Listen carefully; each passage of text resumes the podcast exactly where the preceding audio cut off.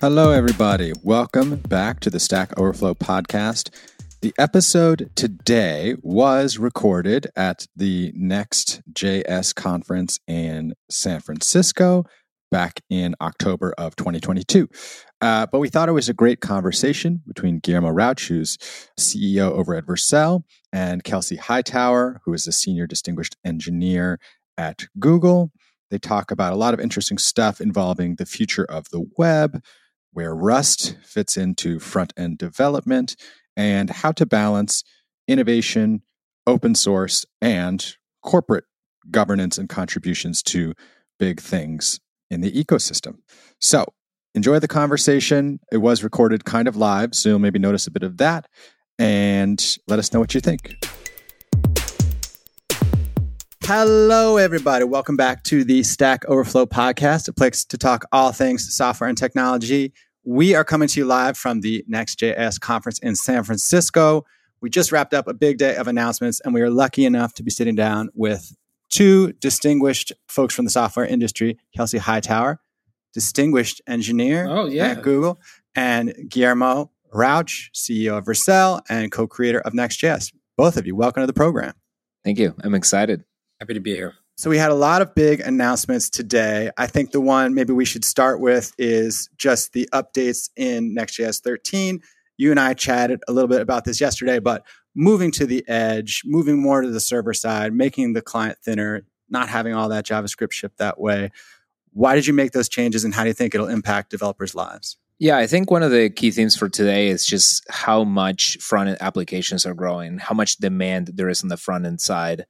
And as folks move toward running lots of experiments, running lots of tests, putting a lot of the logic on the front end side, going and starting personalizing their experiences a lot, now we're seeing this React code base is getting ginormous. So putting all that code, all those permutations of your UI in the cloud near your data and unblocking the ability to stream from the edge, making your applications faster, making the client more lightweight. That's kind of the big theme for today. And Kelsey, what were you excited about from the announcements that you heard today and some of the fireside chat talk? Yeah, I think that trend, because, I think the big idea really is that if you start to treat the web like one big computer, you start to want to do this kind of paradigm that we're seeing in Next 13. And so this idea that the browser is the end-all, be-all for client-side things, well, that's just a small view of the web in general. But now when you step back and you treat this whole thing as just one big tiered computing architecture, it starts to make sense. And then I think the thing that makes me super excited is how easy it is to use it. Mm-hmm. As someone who spent time in the Ruby on Rails world, that whole convention over configuration kind of deal where you just put things in the right directory and you sit back and say, go, and all the things go to the right layer, that's game changer, right? And so for someone who really respects infrastructure, who knows how complex it is, when I don't have to do it, it makes me smile. Right. Yeah, absolutely. Layouts, RFC, now getting polished. It's just the way my brain works on a particular level. One thing we've seen is this kind of like this tug and war between HTML and JavaScript over like the last decade, right? JavaScript wants to eat some of the things that HTML does. I think there's this quote, I'm going to butcher it, but any like sophisticated enough JavaScript framework is just going to rebuild the browser in JavaScript. It's like, why do that? We have HTML. And I think one of the things that was exciting to me, and maybe Kelsey, you can also talk about this, is with the image component and the font component, being able to go reuse some of those HTML browser native capabilities, even though we're shipping this thing in JavaScript, that's kind of a build step to get you to the right outcome. But we want to ship the right HTML. Let that be easy. Let the browser do some of that work. How do you see that being used inside these components? What's the trajectory there for your stake at Google and the web? I think it's a huge sign that the maturity of the web is the fact that it's been so backwards compatible for so long. And I think there's been some experiments to try to change that, right? We saw Micromedia Flash, where we thought we could just get away from that altogether and just create experiences that way. But it turns out there's that combination, I think it was said during the fireside chat, we're dealing with both things at the same time. We're presenting information and we have to deliver experiences. So no one's going to be happy with, here is your driver's license number. Like, no, I want to unveil your driver's license number. And so that dual responsibility of what these platforms deliver, information and an experience all in one. So I think that's why it's that way. So I think HTML as a container is cool because sometimes that's all you need. But then having this situation where you can actually inject experience, not just data, not just small bits of functionality, but actually experience in those little divs or those little containers you decide. I think that's the part that makes this all super exciting, that now you can actually have, to me, I feel it as a canvas for collaboration. I might set up the data container and then call out to someone else to generate the other part of that experience. Yeah, what I'm excited about the introduction of React Server Components today is that we can say, okay, this code runs in the server, this code runs at the edge, but then you can augment it with that idea of delivering an experience. So that's when you bring in client components. So the fact that we now have a technology, and I think unlike the Ruby on Rails example we were just talking about, that is so universal in the runtime. I have access to the same APIs, I have access to data, and I can choose where I invest. Is this all server components, or do I also bring some client-side interactivity? And I don't leave the framework. I don't have to step out of my comfort zone to do that. And we can create a rich ecosystem of reusable components around this. I think it's a huge leap forward for what React has been able to do. I think it's primarily around architecture, and it's a better way to architect your code bases. And maybe just for listeners who aren't familiar with the client component, server component distinction, can you just elaborate on what those two are and how they fit into the Next.js pipeline? Yeah, the other tug of war that we've seen in front end for years is now, is this a single page application, meaning like I have to ship all my code to the client, or is this only a server rendered application? There's only, and this is things we could do with Ruby on Rails or PHP where like I server render and give HTML to the client. And at most, what I can do is use HTML attributes to add some, interactivity in the client. I think with React and with the idea of a React server component, we can say now, okay, this component will do data fetching on the server side. It'll be secure. It'll allow me to have all these permutations of how I'm going to present my content loaded on the server. And I'm going to have a very thin client. I'm not going to ship a lot of JS to the client. But if I want to bring in some of the capabilities that single page applications have, they're available to me. One that I like to mention always is, so when you create a Next.js application, we do a lot to make it such that out of the box, the page loads really fast. We talk a lot about the web vitals and that idea of the largest contentful paint happening in under 2 seconds, even in very slow devices. But what about the subsequent interaction? What about when I tap? This is something I love about native mobile apps. All the taps are instantaneous. At the very, very high expense of you downloaded a huge app, and you have a lot of state on your client, but all the tabs feel really good. So Next.js kind of gives you best of both worlds because it's able to hydrate that application on the client side. Now all the links are instantaneous. We have prefetching built in, meaning that we'll try to scan what hyperlinks exist within a viewport and start prefetching those so everything happens fast. But then the developer can decide, okay, I'm going to bring in, and I'll give you an example from YouTube. As you navigate throughout YouTube, if you were playing a video, that video kind of transforms into this sticky video that now is like picture-in-picture at the bottom right of your screen.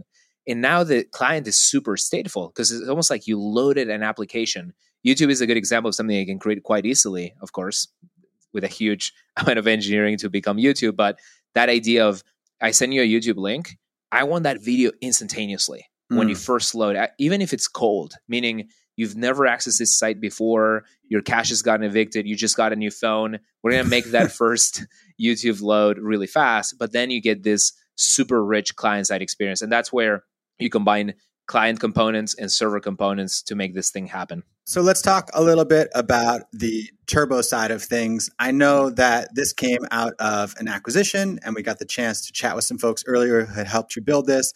But you had mentioned to me that in some ways this is about maturity. Like there's 3 billion downloads of this and you're not going to write a AAA game in JavaScript, right? Like let's try Rust out and see what it can do. When did you make that sort of architectural decision to try a different language? I know it's very beloved by programmers. It's always at the top of Stack Overflow's most loved languages. And what do you think it's going to unlock for that next generation of web and front-end development? Yeah, as I was mentioning earlier, I think it's been unprecedented to see just how much code folks are adding to this application, so just how much the front end is growing. So when we first built Next.js, it was on top of Webpack, which was JS based. That was the bundler that allowed us to stitch code together and deliver it optimally, not just to the client, but we used Webpack to be able to create very precise and lean functions that we can deploy to the cloud on Vercel. So bundling has always been this fundamental engine of the evolution of the framework. But as the code bases grew, especially with the rise of TypeScript and CSS in JS and other technologies like it, the JS-based tooling like Webpack and Babel and Cursor couldn't keep up. Just too many lines of code, too many files. There's this meme of you open Node modules and it's the black hole of the universe. You've seen it, I'm sure. But that's for a good reason. So it's just this community is so prolific. And the NPM ecosystem itself is growing exponentially in terms of publishing and downloads. So by switching to Rust, so essentially we did two things. First, we looked at architecturally what will make our code bases truly scale. And what we realized is that we need to switch to an incremental architecture, meaning the work that you've already done in a huge code base will not be repeated when I'm sitting down to work again on the same application.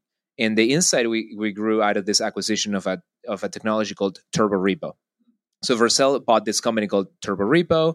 Essentially, what TurboRepo does is if you have a huge repository of code with multiple projects, imagine if every time you push code, you rebuild every single one of your libraries, your front ends, even your back ends. So of course, you don't want to do that. And you want to say, okay, I'm editing my front end called store. And I'm not going to rebuild blog if I didn't change a file inside the blog directory. So you can think of TurboRepo as a way of orchestrating builds in large monorepos of code. The way that you can think about Turbopack is that same engine and idea, but applied to the more granular problem of bundling and compiling and transpiling JavaScript and TypeScript code.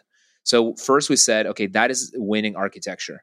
Who wants to do the same work twice? Nobody. And then on the other hand, we realized that even with the right architecture, JS could not keep up with the demands that developers are throwing at it. So we decided to move to Rust, which can do the work. And we proved it, by the way. So in an early release of Next.js, we replaced Babel, which is the thing that transpiled JS and TypeScript. We replaced that with SWC, which is a Rust-based alternative to Babel. And the change from that was incredible. The performance improvement that brought was incredible. And that gave us a lot of confidence that, hey, like if we switch to Rust to do this very predictable transformation of inputs into outputs, I would say, right? Like, yes, like the JS and TypeScript ecosystems move fast in terms of adding syntax and things like that, but it's a problem that Rust is extremely well suited to do. Yeah, I mean, look, I'm coming from the Go world where the whole language was started because people didn't want to wait for long build times and large distributed code bases. You know, Google was famous for having a huge monorepo, and we built tools like Bazel to try to solve this problem. And I also think, even though it wasn't explicitly called out, having infrastructure like this on this side of the town, you can start to address the secure supply chain problem, right? Where are these modules coming from? Is this image compliant? Did you have a license for this image, right? I don't hear a lot of people talking about this stuff today, but it's a very real problem. So when we think about software supply chain, all of these assets, they come from somewhere, and there should be an accounting record of it, right? We don't eat food without looking at the back of the label, right? If you're allergic to something, you don't do that. And so I think this sets the foundation for that next level of maturity. Where is this stuff coming from? Because if something is known to be bad, then at least we have an alerting system to go out and say, hey, if you're using this kind of technology, you're using this build process, then those SHA-256s that were generating these hashes, we can go and tell you like, hey, that module is bad. And you probably want to rebuild and you probably want to upgrade. So to me, I think it's fascinating to see that this idea of propagate reproducible builds and reproducible builds leads themselves to faster builds because you now can actually prove that something's already been built, so don't have to build it again. That's an excellent example because something that emerged in the Next.js community and the Webpack world was because the technology couldn't keep up with such a large number of files, we started putting too much trust on the supply chain. So we wouldn't transpile whatever was inside the node modules directory, and you had to explicitly call it out. So with the introduction of Rust-based tooling, you can grow your own repos of code where you can vendor dependencies if there are dependencies that you need to have a lot more scrutiny over. Like imagine crypto code. You can put in your code base. You can process it every time you make a change. And you can do this fearlessly because you're not at risk of your development workflow getting slower. I don't want to bring up a touchy subject, but there was one other announcement, which was Splitbee and first-party analytics versus third-party analytics from whatever company you might be getting that from. I could think of a few. What do you think the advantages are for developers on that first-party analytics side? I myself had to deal with some headaches around GDPR recently, so I know this personally from our side. But GDPR and what else do you think is important about the Splitbee announcement? Yeah, so we bought this company, Splitbee, two fantastic founders who are already a part of the React community. In fact, they created one of my favorite libraries, React Hot Toast, which is used by lots and lots of folks. But their thinking was quite simple. So they're from Austria, one of the first countries to deem that some analytics were illegal there. And the idea was, okay, can we create something that's very focused on real-time data? It's very focused on utility rather than tracking like private details about visitors.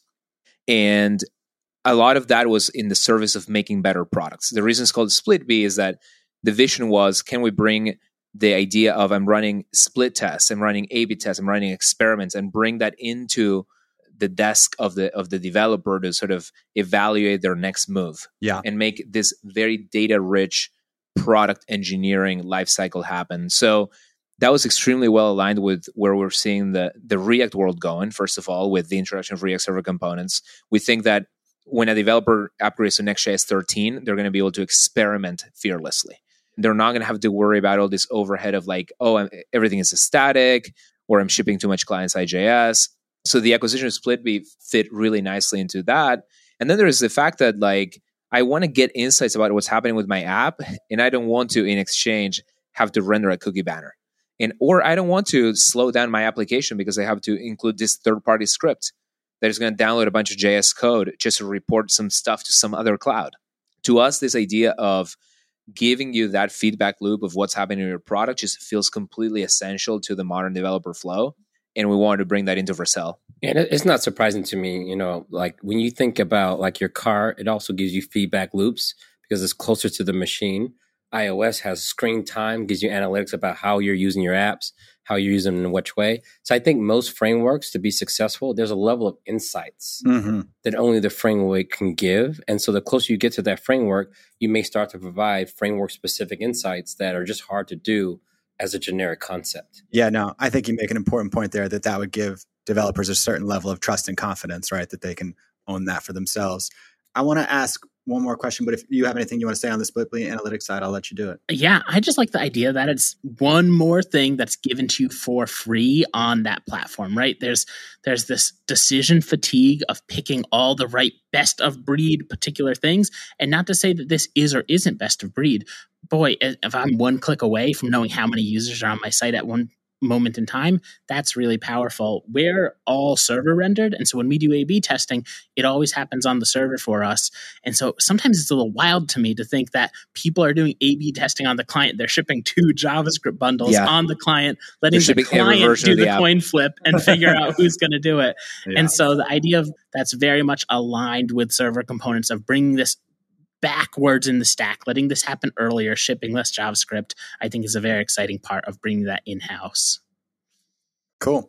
So the last question, sort of in the same mold as we were just talking about trust, is about open source. I know both of you work at companies that have huge open source projects that have developed into very popular languages and frameworks. And there were some questions today during the fireside chat about how you balance being at a company like Vercel or Google with a Rust or a Go lang. So I would just love to hear your thoughts on that. Like, what's the balance of upstream and downstream that pushes the technology forward the most while also maintaining the trust of the community and allowing them to contribute and feel empowered? I think people underestimate what it takes to maintain something for 20 years. I've had some small libraries in the Go community, some larger projects in the community, and a single person trying to do this stuff on the side for free on the weekend, that's tough. Yeah. And look, I might do it for 5 years, but I may not be willing to do it for 20. And so the other part of that equation is that there has to be a community, one that's willing to be sustainable. And so the thing that's also hard is, should I let a random person take over these libraries under my namespace? Who are you trusting in this instance? So to be sustainable, you actually have to have the right resources. And a lot of times, I don't know about y'all, but I like to get paid for the work I do. Not coffee and a tip? That's not going to cut it all the time. Okay. And there's other things too. And I think these days you need a logo. You need marketing because you're competing with other frameworks. But then there's liability. You can't just be shipping software without thinking about the security concerns and all that boring stuff most people don't want to be involved in. Right. So when we think about healthy open source, I think the split is the amount of stuff that we're getting for free from these projects is astonishing. You still have the fork button. I think that is a big point of the community to keep everyone honest. And so if a project starts going too far in the wrong direction, the community can always stand up to take over that responsibility as long as they understand what they're signing up for long term. So I think it's been in the best interest of all the big projects that I've been a part of to have even your competitors collaborate on the same thing and compete at the layer that's actually hard. That combination of hardware and software is really, really hard.